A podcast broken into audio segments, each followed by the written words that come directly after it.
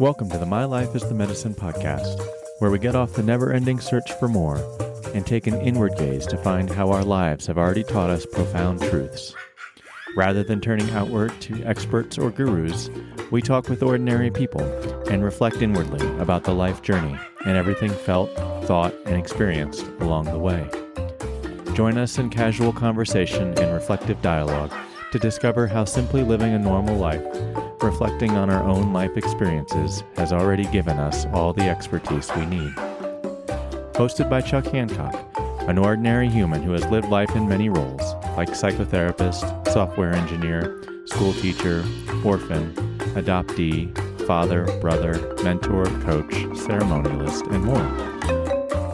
Chuck is a weaver of wisdom from modern day psychology to ancient wisdom of indigenous and European roots creating alchemy from everyday modern American life.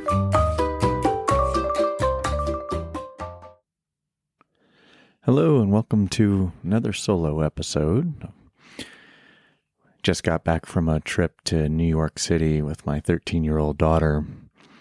She had been wanting to go to a big city for, for multiple years, and then, of course, the pandemic hit, so that put a slowdown on that. But finally, we are able to make a trip happen. Just the two of us went, and I still don't know exactly why she really wanted to go to a big city. You know, I've got guesses about you know seeing something different than the way life is here in Fort Collins, and seeing the big tall buildings and and all of that. Um, but one thing I've learned is that sometimes we don't know why we're being called to something. And I think that it's important to know how to listen to those calls. And for me, and what I was trying to help guide my daughter with in this process, that it's not necessarily jump at the first call, but if it's a sustained call for days or months or years, um, even more reliably, then maybe it's something that we need to do. I look forward to seeing more about what she learns from the trip over the years to come. But for me, it definitely stirred a lot of things as well. So I'm really blessed that I got to go and, and take her on that experience. It was mostly for her, but obviously I got a lot out of it as well.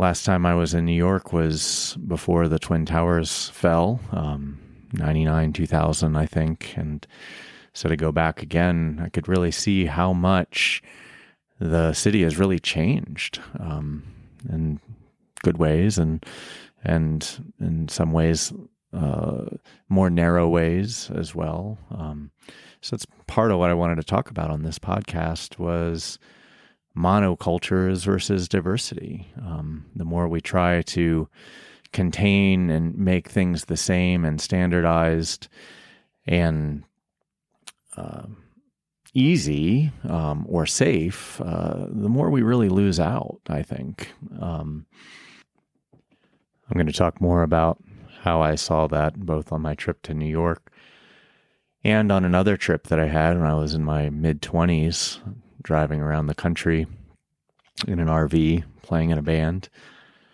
But first, I want to share this poem that I encountered while we were riding the subway one day I looked up and there was in one of the advertisement poster slots a poem by a person called Timothy Liu. And the poem is called The Lovers. The poem goes I was always afraid of the next card the psychic would turn over for us. Forgive me for not knowing how we were every card in the deck. thought it was a beautiful poem. Um, went on to research uh, Timothy Liu a little bit and found that he was a professor at a university. Um, and I love that the poem is talking about relationships and the diversity of relationship and the diversity of what happens in a relationship with two people, especially over time, how we are actually a lot of different people and a lot of different parts of us come out. I also loved how this poem was talking about psychic and cards and tarot or or whatever else uh, esoteric or mystical tradition, and it was written by a professor because I know my own brain um, tends to draw boxes around. Oh, academics and professors are like this, and psychics and tarot people are like this, and spiritual people of indigenous ways are like this, and spiritual traditions of the churches and the different faiths that are established are like this. And this poem really blends some of those lines, which I find to be quite valuable. That actually we're all quite complex and we all are every card in the deck. We all have all these archetypal patterns and imprints within us. Um, or in the common therapy world these days, people are talking about internal family systems and parts work or ego state work, and and we're all all these different parts. And the more we can recognize the diversity within us, um, the more possibility there is for us in all of our relationships. But the more we try to be a certain type of way and, and have our relationship be a certain type of way, the more we really lose out. Talked about that a little bit in the episode with my partner Kelly, but I wanted to revisit it again with this poem because it's such an important concept, I feel like. When I went to New York City, um, first I was I was afraid because I hadn't been there in a long time and I was also afraid of infection risk with the pandemic and didn't know what that was going to be like in close quarters with people and how many people would be masked and not and am I going to wear a mask? Am I not going to wear a mask? All all of these things brought a lot of fear and when I first showed up I, I was I was emanating some of that fear I think uh, for my daughter and and it took just a few hours of realizing, like, oh, actually, we're all in that process, all questioning that. And everyone has their own answers to what the relative level of comfort and safety is going to be for them. And actually, everyone can choose that for themselves. And everyone was doing that. And then that allowed me the space and freedom to choose, oh, this is what I actually need. And which was actually a little bit different than what my daughter needed. And, um, it was really helpful to be allow that diversity um, within our experience there. I also could tell that in some ways the city had really changed from the last time I was there in 20 years. Um, there was actually a lot less diversity in some ways, and then in some ways a lot more diversity. Um, the the types of diversity really seem to change, uh, I believe um, I could really see the impact of the online presence and, and social media. Um, people were interacting less, staring at their phones more. There was still plenty of uh, shops to buy things that you might need at a discount and, and whatnot. But I, my impression was that like Amazon and online shopping had really changed that as well, uh, which I found a little disheartening in a way. And that reminded me of when I was 25. Um, uh, my brother in law and uh, a friend had a band and they were going to go on tour. And the bass player was an older gentleman and, and he couldn't get away for the tour. And and they were really set to go on this tour, had plans, and then he kind of backed out at last minute, and they were kind of in a bind, and they knew I played a little bit of music, and they said, "Hey, can you play bass? Um, we really need a bass player for this tour." And I had just gotten married, and um, talked to Kelly about it, and and we agreed, like, yeah, okay. Uh, I was unemployed at the time.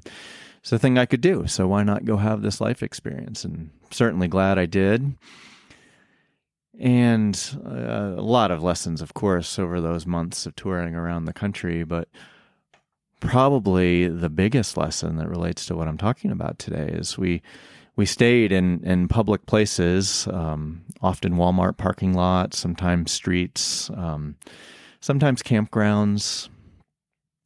but realized that like when staying in these public places, especially with vibrant shopping areas, like how the culture of each of the different areas of the country is actually getting blended into this consumer culture of like, oh, you can actually find the same products everywhere. Um, I was actually a little surprised and excited to see one of the grocery stores we went in in New York had obviously a lot of different ethnic foods and a lot of them in languages I didn't understand. Um, and some of them were by American companies like Lay's, um, offering different flavors of potato chips um, with different um, ethnic varieties.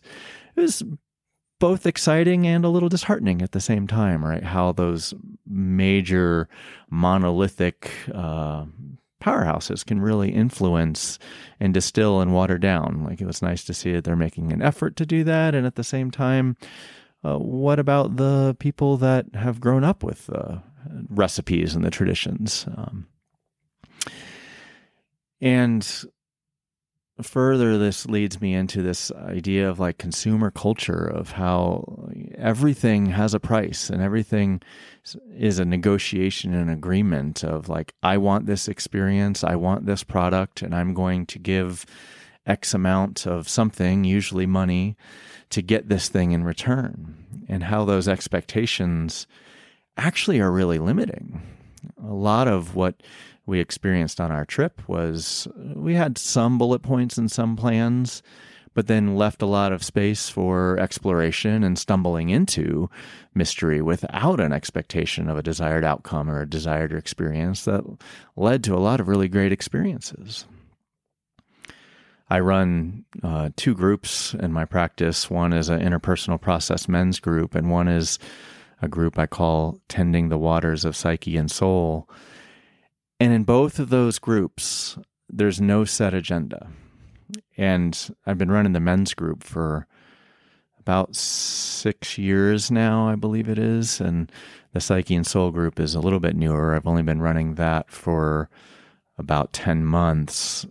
And it still, because of the consumer culture, I have to wrestle with myself every week this little bit of anxiety of like, aren't I supposed to have a topic or an idea or an agenda? Like, what if people actually don't bring anything? What if people don't participate? What if, like, they're looking to me for something because I'm supposed to be the facilitator and I'm supposed to then do something because they're paying me if uh, they're not doing something themselves.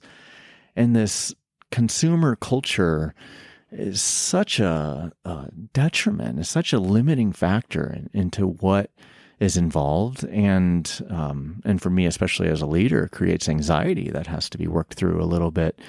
And it's like an ingredient in the water that uh, we're all drinking that it's really hard to see.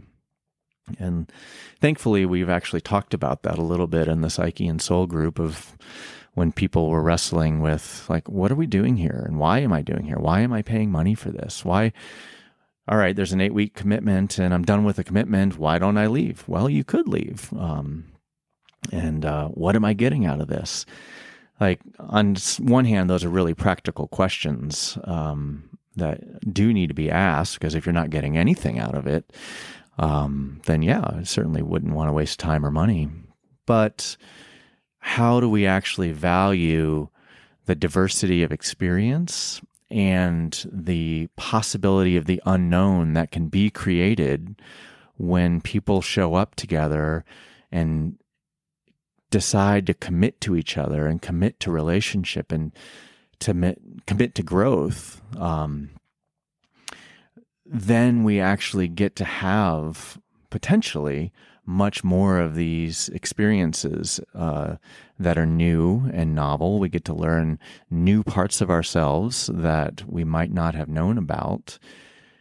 And we allow for the presence of mystery um, and true growth and healing I think it's possible to learn and grow in kind of the Western educational model of, okay, here's the lesson, and I'm going to take in the information, and then I'm going to apply the information, and now I can repeat it. That's one type of learning that's really helpful. But when it comes to personal growth and therapy, I think that being more open to the mystery of what's alive and what's emerging brings out much more unplanned possibility, truly new experiences, and opens the door to more diversity.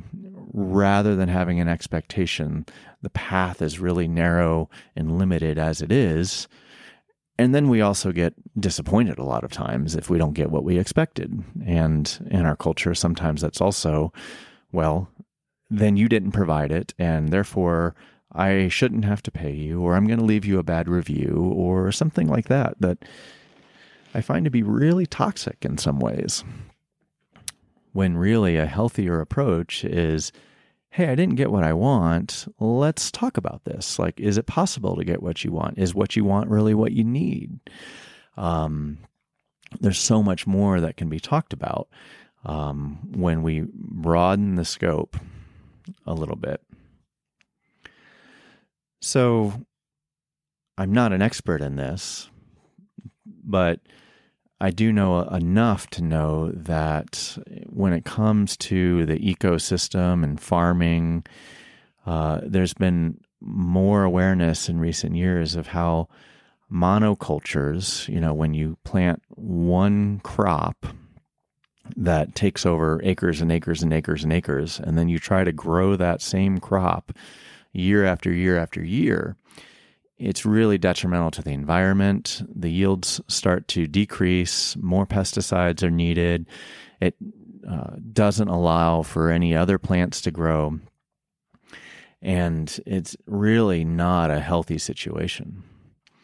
And so, part of what I wanted to talk about today is how, when we have these monocultures in our society, whether it's a consumer society, whether it's a expectation of a certain type of relationship, whether it's this model of I deserve to get what I want because I'm going to pay you, um, especially in, in the fields of psychotherapy or coaching, I think it can set up really unhealthy situations.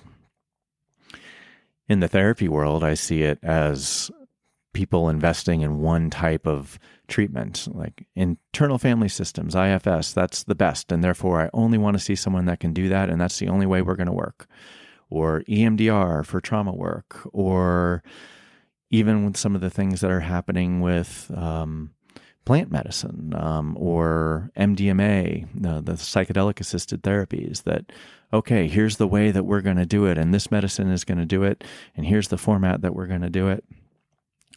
I think a lot of good things can come out of those models and those approaches and having structure and uh, container is absolutely important. But I also think that we have to be really careful to not create more monocultures, more this is the way, and and anything that happens outside of that experience is not good or not valid, um, because as sure you've all experienced, and as I experienced on my trip, that something time sometimes the things that we need we don't know um, that they're even out there. We don't know about the good restaurant. We don't know about the chance encounter we're going to have with somebody on the street. Um, we don't know what experiences we could have if we go in seeking a very specific experience or a specific outcome. Another example of this um, that's happened with this podcast is I had been really afraid of what is the impact on my current clients hearing me talk more about my ideas, my beliefs, my experiences, what has shaped me um, so that I'm being less of that blank slate. And I think that there probably has been and will be some negative impact around oh wow i actually really disagree with this guy and i don't believe the same things this person does. And um you know like oh he said this thing or his relationship looks this way with his wife and partner and that would never work for me and i don't agree with that. I, that's not the model of relationship i want. And therefore i don't know if i can really trust that but actually, what I've been hearing from my clients is that it's actually been really helpful for a lot of different reasons that I won't go into. But if nothing else, I think it's around this same idea that I'm talking about right now is that actually we can all live very different lives with very different belief systems and very different ideas and perspectives and still coexist and get along together and actually really help and shape each other in a, a very good generative way. Um, when we're all trying to have the same idea, or I know a common thing that happens with my clients is, well, what do you think about this? And sometimes it's helpful to get that other idea, but it's also not helpful if we're going to take that idea and say, well, actually, it seems like that person is living well, or I want to be like them, and therefore I'm going to try this idea and be like them. That, that doesn't work. I think we need the diversity to bump up against and mold us and shape us and expand our ideas and perspectives and horizons, but then ultimately be able to come back to our own truth and our own experience of this is what feels right for me another example of something good that's come out of these podcasts from one of my clients was somebody that was talking about how sometimes they can get lost in their emotions or lost in their somatic experience when we're trying to do really mindfulness based work.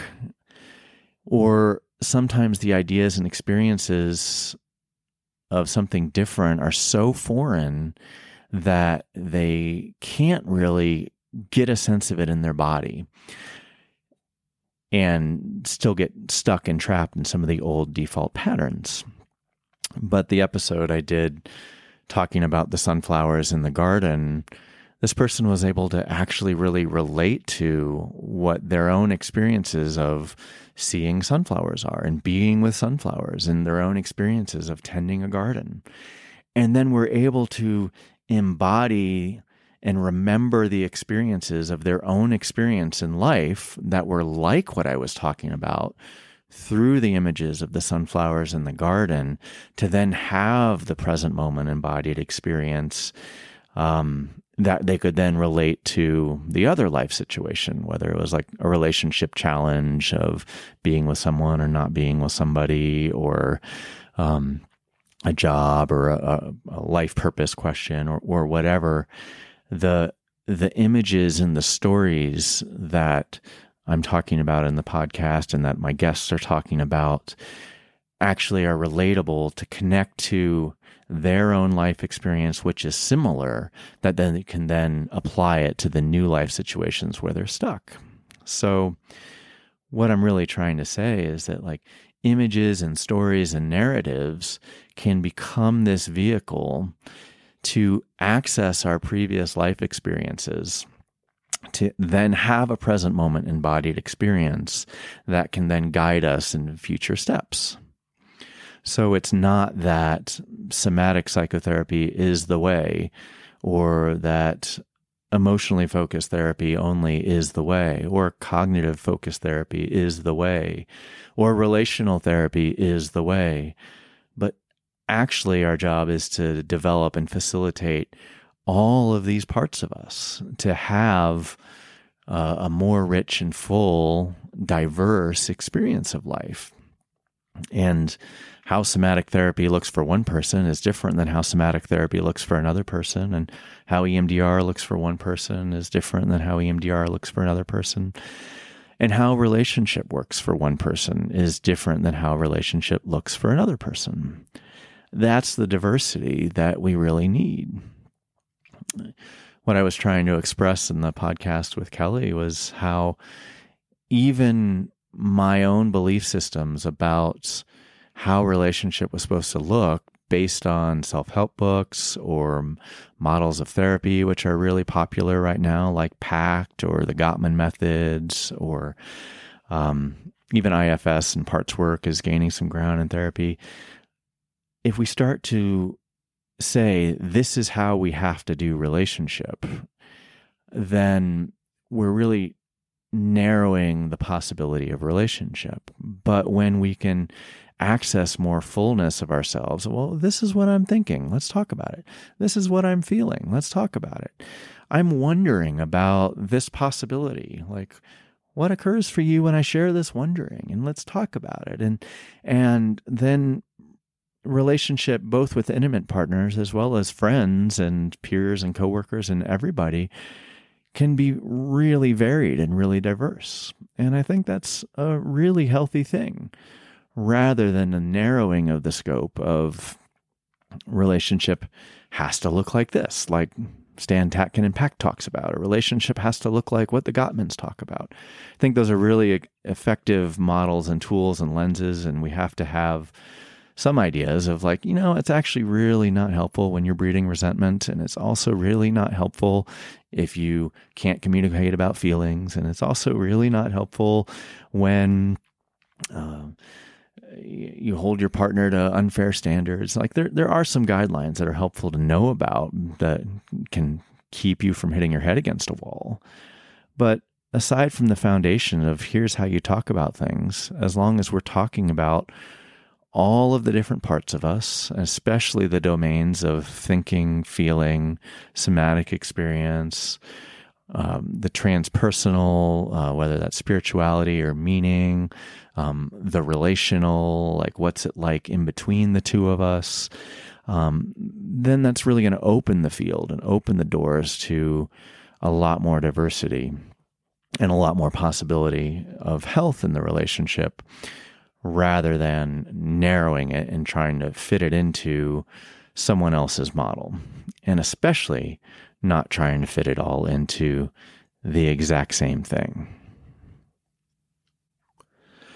One last little story I'll share from my trip was I took a walking tour to Soho, Little Italy, and Chinatown um, because I wanted to hear more about the history and and the, how those neighborhoods have been changed and shaped. And it was true. I could see it with my own eyes. Even in the 20 years since I had been there, things were really different. And one of the things the tour guide was really talking about was the changes in Little Italy and Chinatown and how both of those neighborhoods were really um, made up, of course, of immigrants that had come to this country for hope and the chance of uh, different life, a better life, more affluent life, often with the goals of making money and then sending it back home to their family. And from that, um, because of some of the hardships in this country, the gangs and the mafia came and got established because they were really trying to protect and look after their families and ensure that their families would get what they needed for their survival and their abundance and affluence to be able to send it back home. And how Little Italy has been shrinking because it's expensive to live in the city and it's cheaper to move out to the suburbs and you know in a way that's why the Sopranos was based in New Jersey, apparently, was that, you know, it was cheaper to have land and homes and restaurants to earn money in New Jersey. And so they moved out of the city. But still, the desire for protection and, and really making sure their families got ahead was what was behind some of the gangs and the violence of both the Italians and, and the uh, Asians um, at least according to this tour guide. I'm not sure if this is 100% accurate. But obviously, as we've seen in the movies, like, first of all, I mean, the movies and the TV shows don't really often portray that side of like, hey, these are people really just trying to survive and provide for themselves and their families and to help family out back home that and that's what's really driving sometimes some of the violence and obviously, as we talked about a little bit in a previous episode, violence and aggression can cause a lot of harm. But if we look beyond, like what's really underneath and what's really driving the violence, and how do we get to a more peaceful resolution rather than just condemn and outlaw and other the people, um, you get to more of what's happening. Uh, how the tour ended was in Columbus Park there were people playing all kinds of sports, people doing Tai Chi, people playing music um, pretty much all day, constantly,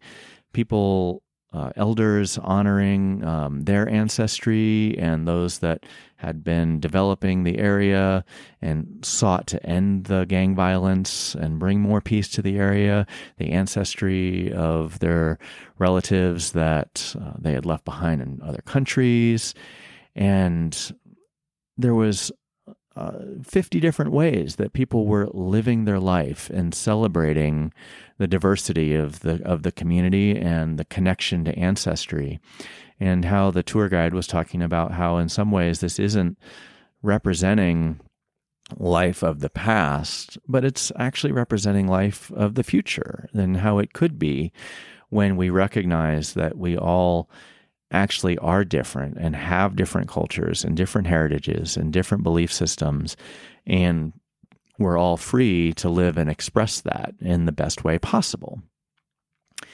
And again, uh, it was such a beautiful sentiment to get to see and experience and really honor how we actually need the diversity. We need everyone to be able to honor their own beliefs and their own cultures and be able to come together and see each other and not just stay isolated in that, but to be able to express and uh, and influence each other in healthy ways, hopefully.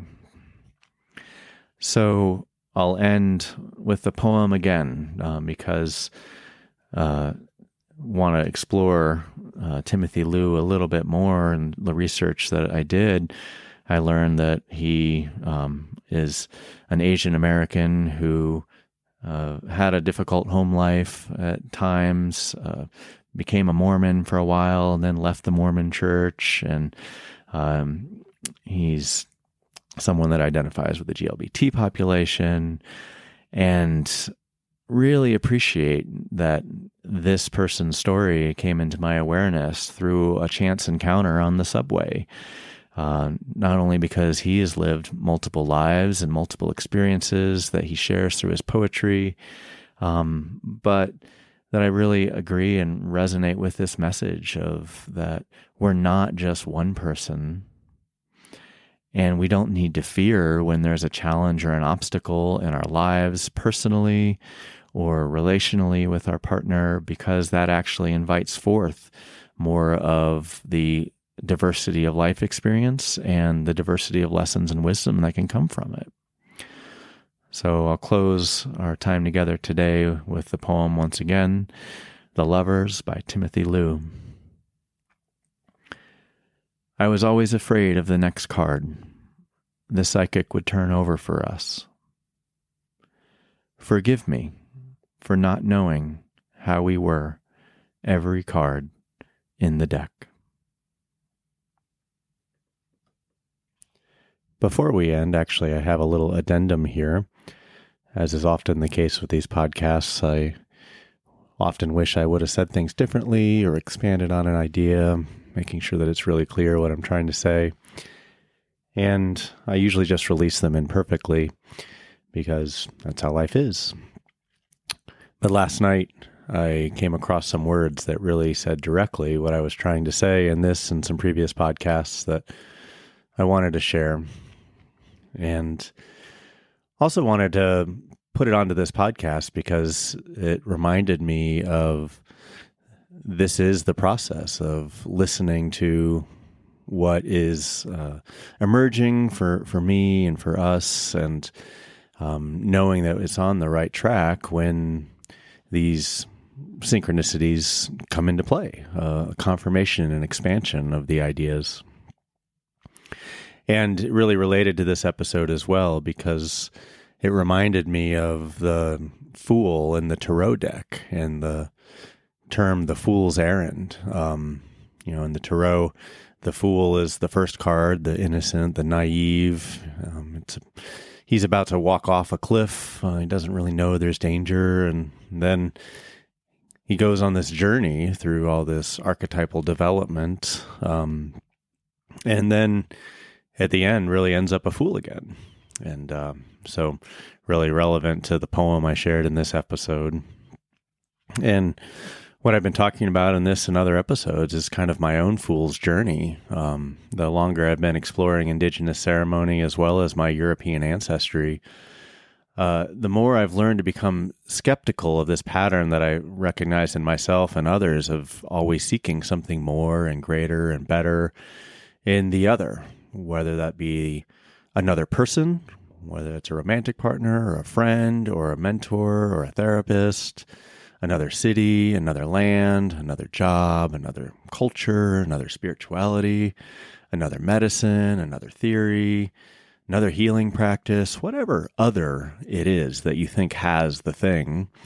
Um, you know, it's it's not there, and it's kind of a fool's errand to go off and look in those places for those things. And what I mean by that is that I'm not at all saying that I shouldn't have gone on these journeys and you shouldn't go on your journeys, but also to know that it's not going to give you what you seek, but it's going to give you something else, perhaps that you need a little bit more.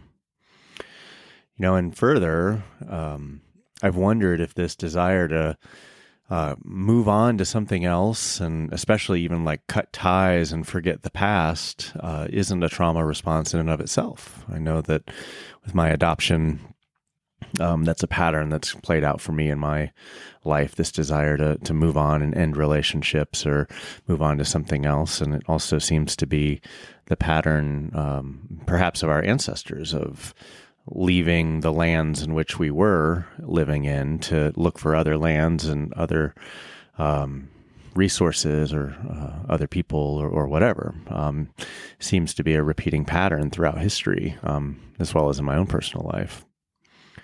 And I understand it because staying with what we have and working on it is really hard. And that desire to move on and have something new and shiny with more potential is normal and natural and probably not going to go away. You know, so um, learn to recognize that this is kind of a trick that this belief that the fulfilled, self actualized, more enlightened, better life is just around the corner if I just go here, and do that, have this, heal this, do this, whatever. Um, it's actually right here and it's in the tension and the conflict and or the boredom or the whatever that it's here. And through all those diverse experiences um, you get the every card in the deck uh, from the poem that i had shared. And so the words that prompted this addendum um, came from a book called becoming whole by bud harris. And the passage goes like this She held the tension between her ideals of marriage and what she thought she needed, and the reality as she saw it, without acting in ways to damage or abolish either perspective, until she found that something new, a new perspective, a new vision of relationships, or a new sense of who she was, had evolved in her. She held the tension. She didn't seek to get her ideals or needs met in a new relationship or to sublimate them in an affair, a new house, or a great vacation. What she longed for and wanted in her marriage was an ego ideal based on her history, wounds, and family and cultural values. What she was seeking wasn't complete and wasn't based on her potentials for wholeness. As a result of holding the tension, using it to fuel her inner search, reflecting on and amplifying her feelings around the situation, a new solution emerged that we could not have planned for or foreseen. What happened is that she discovered a new freedom. By becoming free of her ideal of what a marriage should be, she no longer had to try to make her life work to fit it. She became more authentic and grounded in her own personhood. From this foundation, she could love and relate to her husband and herself in a new and evolving way. If she had decided to leave the relationship due to this new knowledge, she would not have ended up pursuing the same old ideal unconsciously in new relationships. People begin the journey with the secret hope of living a beautiful, self actualized life that has seemed to be constantly eluding them. The reality is that our suffering and its effects can never be fully locked away in the basement of the past. During her next visit, Lisa said, I remember that when I first came to see you, I wanted to learn how to find some peace in my life. I thought that peace was a lack of conflict or suffering. Now it seems that to be fully alive means being at peace with the idea that life is full of conflict and suffering. Maybe that's what the peace that patheth the peace that passeth all understanding really is. That passage was from Bud Harris Becoming Whole. And really summed up nicely this idea of the lovers and being every card in the deck and going on this journey only to discover what's really alive in the presence and the diversity of our own lives when we stop trying to look away from it and have something else. So we'll leave it at that. Thanks and talk to you next time.